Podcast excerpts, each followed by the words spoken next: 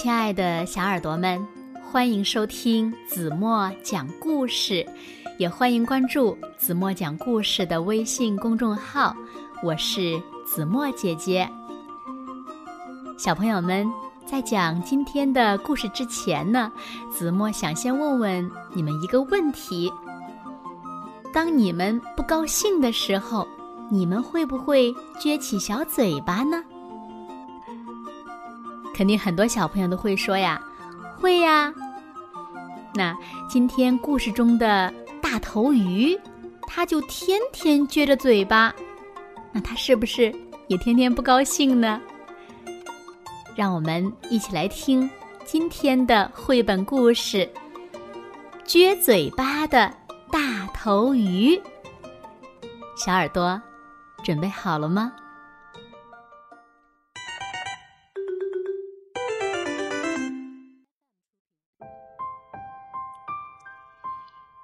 在大海深处，鱼儿们游来游去。大头鱼先生也住在这里，可他呢，整天撅着嘴巴，板着面孔，一副闷闷不乐、无精打采的样子。我是撅嘴巴大头鱼。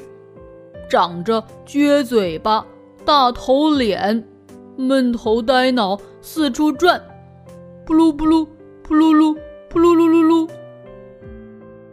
隔离游了过来，他咧开大嘴，迷人的笑着。正有一条珍珠般珍贵的建议要讲给大头鱼听。嗨，大头鱼先生。瞧，您的眉毛都拧成一团了，为什么不把它们转个方向呢？好主意，格里女士，我明白您的意思，可我天生就长这个样啊。大头鱼回答道：“我是撅嘴巴大头鱼，长着撅嘴巴。”大头脸，闷头呆脑，四处转，扑噜，扑噜噜，扑噜噜噜噜噜噜。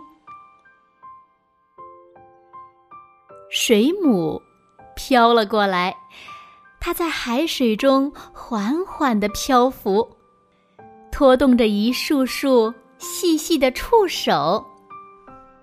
您好啊，大头鱼先生，您怎么？天天愁眉苦脸的，真不希望看到您皱着脸、唉声叹气的跟我们打招呼。水母先生，我很同意您的意见，我也希望能更亲切一点呀。可这不由我决定呀。我是撅嘴巴大头鱼，长着撅嘴巴。大头脸，闷头呆脑，四处转，扑噜，扑噜，扑噜噜噜，扑噜噜噜噜。大头鱼回答道：“鱿鱼晃了过来，它细长的腕足弯曲舞动，前行中的身姿左右摇曳，伴着咯吱作响的声音，冒失的。”有一点失礼。哎呀，大头鱼呀，你又无精打采了，试着微笑怎么样啊？高兴点儿了吗？有点自信了吗？鱿鱼太太，我可以试试，但这不会有用的。嗯，瞧瞧我这张脸，您就明白是怎么回事儿了。大头鱼。回答道：“我是撅嘴巴大头鱼，长着撅嘴巴大头脸，闷头呆脑，四处转，扑噜扑噜扑噜噜噜，扑噜噜噜噜。”章鱼冒了出来，它挥舞着八只巨大的腕足，腕足的内侧。覆盖着微小的吸盘，大头鱼兄弟，跟你说实话吧，像你这样总生闷气，可真让人不喜欢呐。章鱼先生，哦，我的好朋友，长了一张我这样的嘴巴，那注定是要郁闷的。啊，我是撅嘴巴大头鱼，长着撅嘴巴的大头脸。闷头呆脑四处转，噗噜，噗噜噜，噗噜噜噜噜。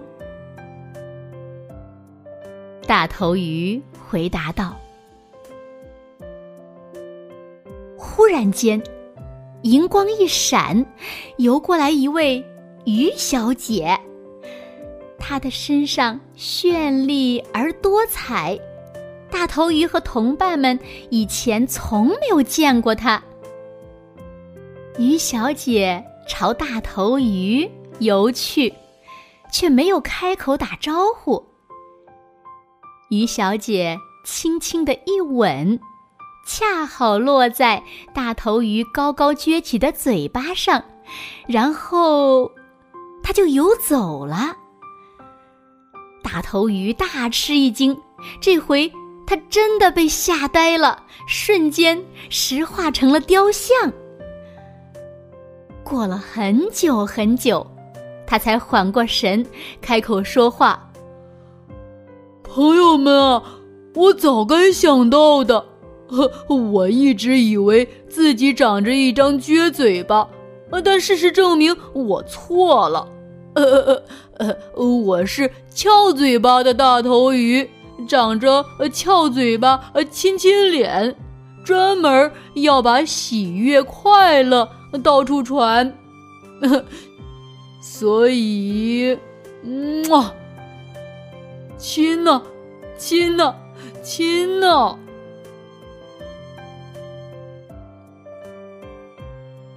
好了，亲爱的小耳朵们，今天的故事呀，子墨就为大家讲到这里了。其实呢，每一个人呀，都不是天生不快乐的。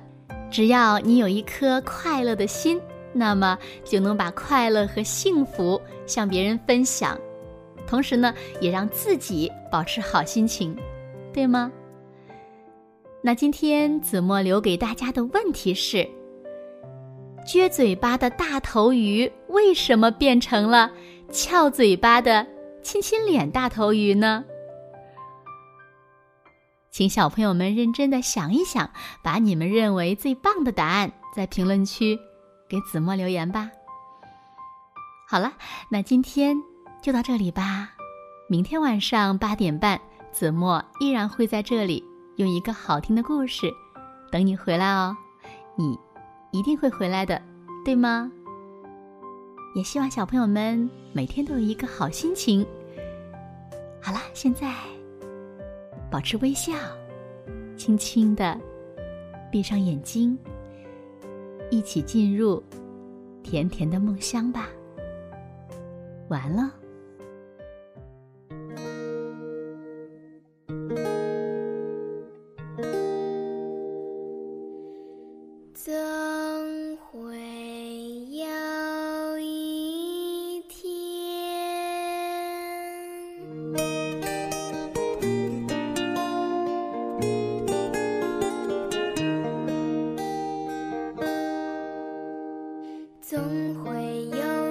天，时光走远，乌鸦衔回暖色的果子，乌云被挥蓝色的天，总会有一天，爱如彼岸，你如风一样穿。